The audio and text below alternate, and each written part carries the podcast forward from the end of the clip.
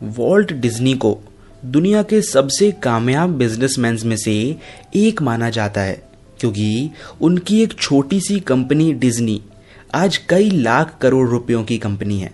कहा जाता है कि वॉल्ट डिज्नी के मौत के बाद कई बार रात में लोगों ने डिज्नी लैंड में उनकी आत्मा को महसूस किया, लेकिन 2013 में डिज्नी लैंड के सीसीटीवी में एक अजीब सा फुटेज कैद हुआ।